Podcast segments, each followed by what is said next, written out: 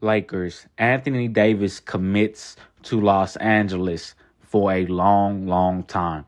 He has a three year deal worth $186 million or up to $186 million. Um, that's a lot of money. That's a lot of fucking money. Um, so nevertheless, congratulations to AD. I'm glad he's staying with the team and I can't wait to see what he do in the next season. Peace.